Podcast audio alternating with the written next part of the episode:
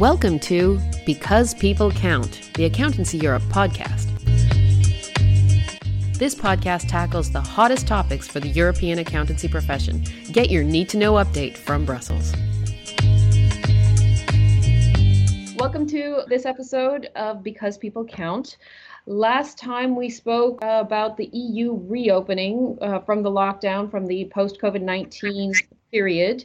We spoke also about the recovery fund that the EU was planning to put in place for a more sustainable and digital recovery.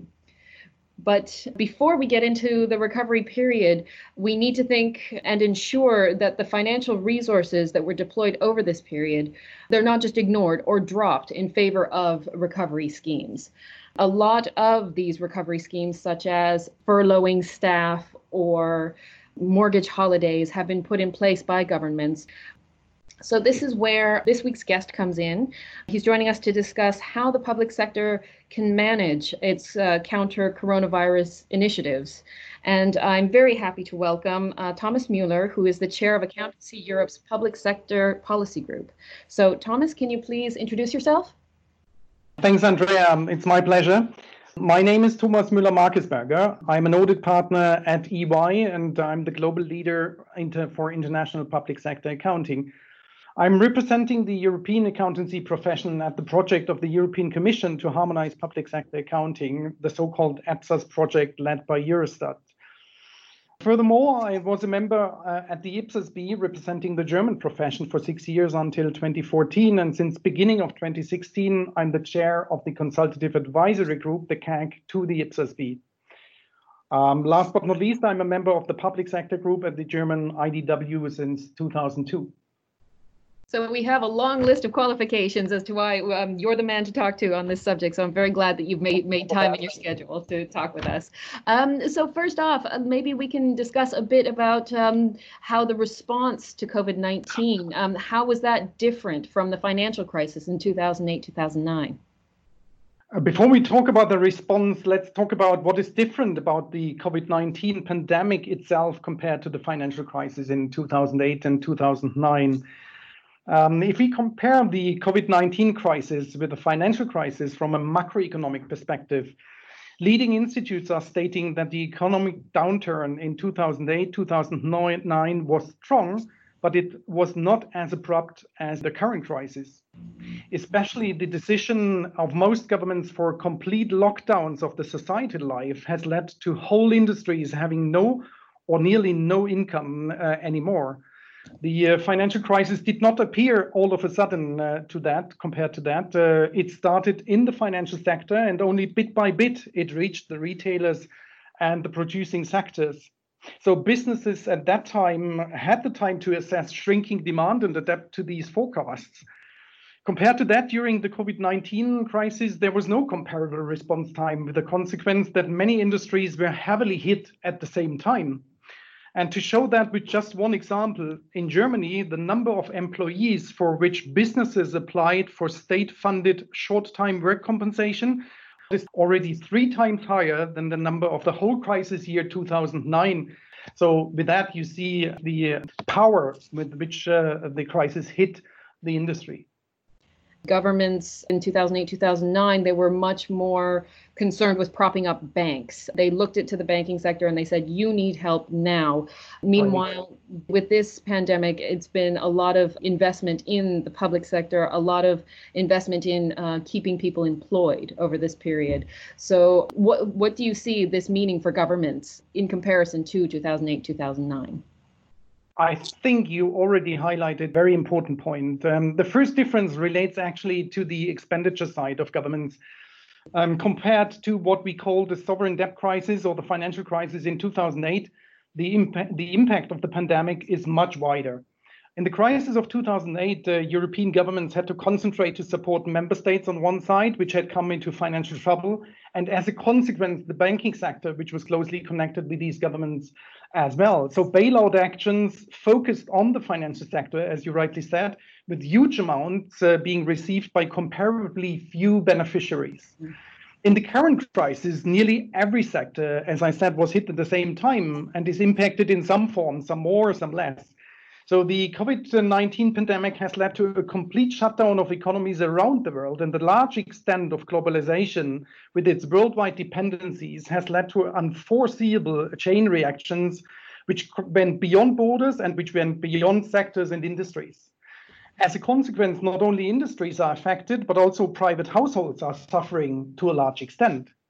And therefore, and that is what you rightly pointed out already, bailout actions and support measures of governments this time have to cover impacts in nearly every sector and for uh, nearly every citizen, with smaller amounts being received by numerous beneficiaries. So, numerous transactions uh, in the programs.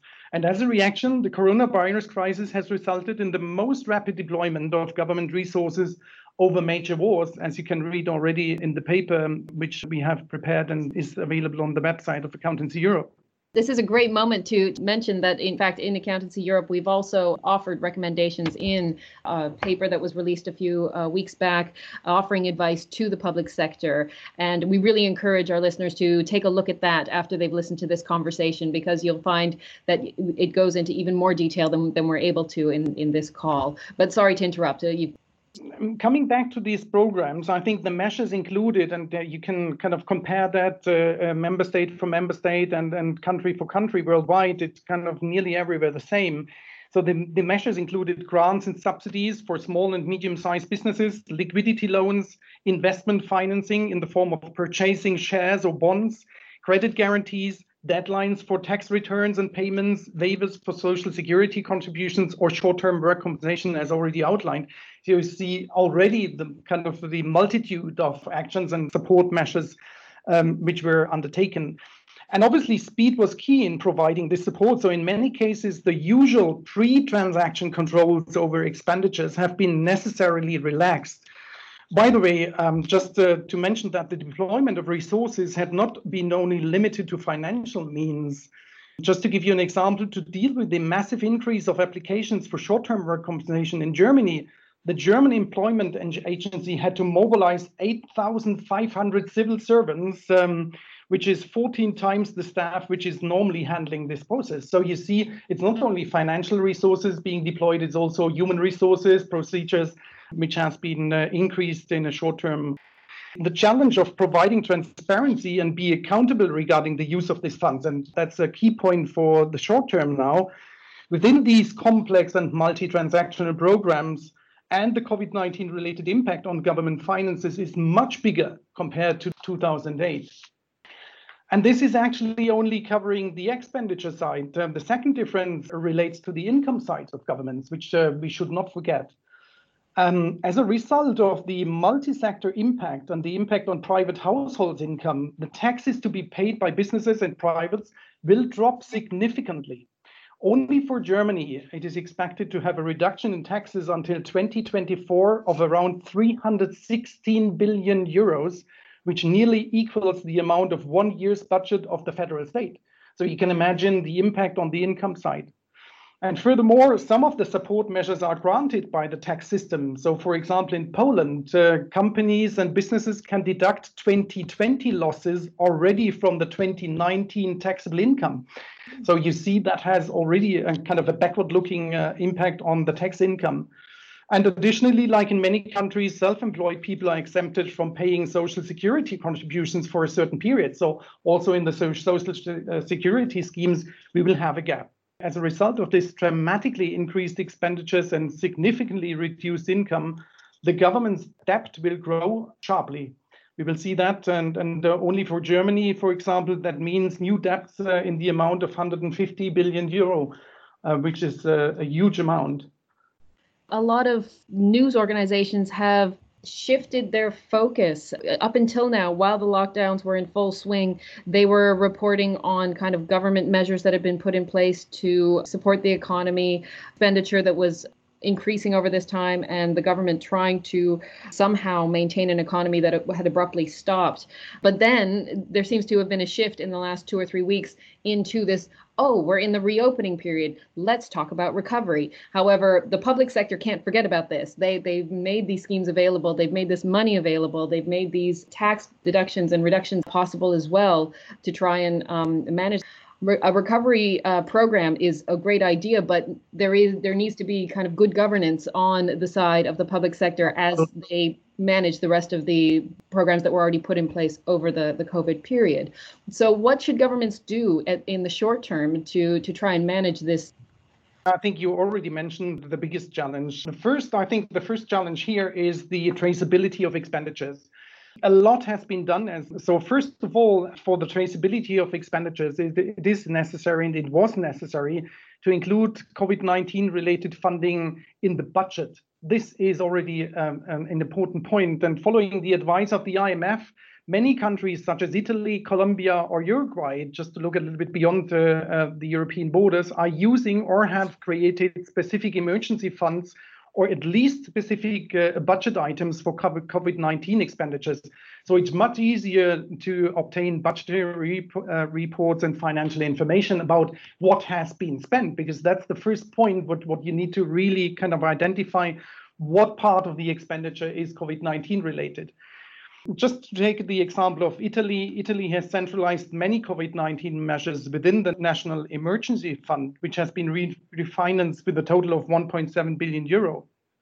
As I already said, and that comes to the point of governance and control, um, some of the rapid response programs uh, uh, had required and, and have already required the relaxation of controls. And we are covering this point in the paper as well. So uh, governments, in my view, should develop a control strategy according to the risk of uh, transactions with pre-audits for higher risk transactions to come and post-audits for lower risk controls uh, and lower risk transactions. And to enhance transparency about uh, governmental expenditure, some governments even created publicly accessible procurement website because this is also a point uh, we have already seen some fraudulent activities in the context of the COVID-19 program. So transparency in procurement is a very important, uh, very important point. So, but in any case, it is necessary for governments to implement short-term follow-up programs of audits of significant payment made. And the Accountancy Europe uh, paper is pointing to, to that point very specifically. And Furthermore, governments should review the, in their internal control system and the effectiveness of internal um, audit uh, under times of crisis. It is under times of crisis where the efficiency and the effectiveness of these, these measures are really proved. Facing inevitable tax increases in the future, I think we have to be we have to be clear that citizens' appetite for relevant information will grow, and therefore governments need to be ready to provide a high level of transparency in detailing the amount of support provided to beneficiaries. I think when, when we talk about reporting, it is really important that governments focus on the issues that are of high criticality. And um, in our paper, we highlight uh, issues like going concern for public sector or quasi public sector entities in many cases, governments will not be able to fund these organizations any longer or at the same level as in the past. So, this going concern uh, aspects are really important at the short term. And thirdly, I think we already mentioned uh, loans and loan guarantees, which are a key element uh, in many support programs. And governments have incurred a high level of uncertainty concerning these future costs. Only in Germany, for example, the total guarantees provided uh, add up to 820 billion euros. So you can imagine what that means in, in terms of risks. And due to the re- relaxed controls and the likely global recession, there is a high, high risk of default in, in the future for all countries. So it is important that governments in the short term prepare themselves for close monitoring of these loans and loan guarantees and where governments do not yet have this information or the systems to provide it, it's a key priority for them to get ready and prepare these systems. When it comes to reporting, and that's the last point for, for short term activities, um, because I think in reporting for 2019, it's already important to have an outlook uh, uh, on 2020 impacts. And there are some really good cases. Some governments already responded to these risks uh, within their 2019 reporting. In Poland, for example, the Ministry of Finance has issued a document on preparation and audit of the 2019 financial statements during the pandemic. So they clearly advised what to look at uh, in preparing and in auditing these uh, impacts of the COVID 19 and in the UK, a, a, government website of on government efficiency, transparency, and accountability contains already a detailed description on COVID-19 related measures and uh, how to kind of react on them in, in the reporting. When we look outside uh, the EU, and uh, is a good example in uh, New Zealand, where the uh, government of New Zealand increased the release frequency of some of its regular data and commentary and developed a completely new commentary focused specifically on the impact of COVID 19 on the economy. And one last example, uh, if you allow, if we look in, in Latin America, the uh, government of Colombia already in their 2019 consolidated financial statements provided disclosures regarding 2020 impacts of the COVID 19 crisis. So this is already providing forward-looking information, and this is what is needed for transparency for citizens and investors. In the next episode, Thomas and I continue our discussion, going into the long term advice for the public sector, the role for accountants, and how sustainability fits in. I hope you join us next time to hear more about this topic.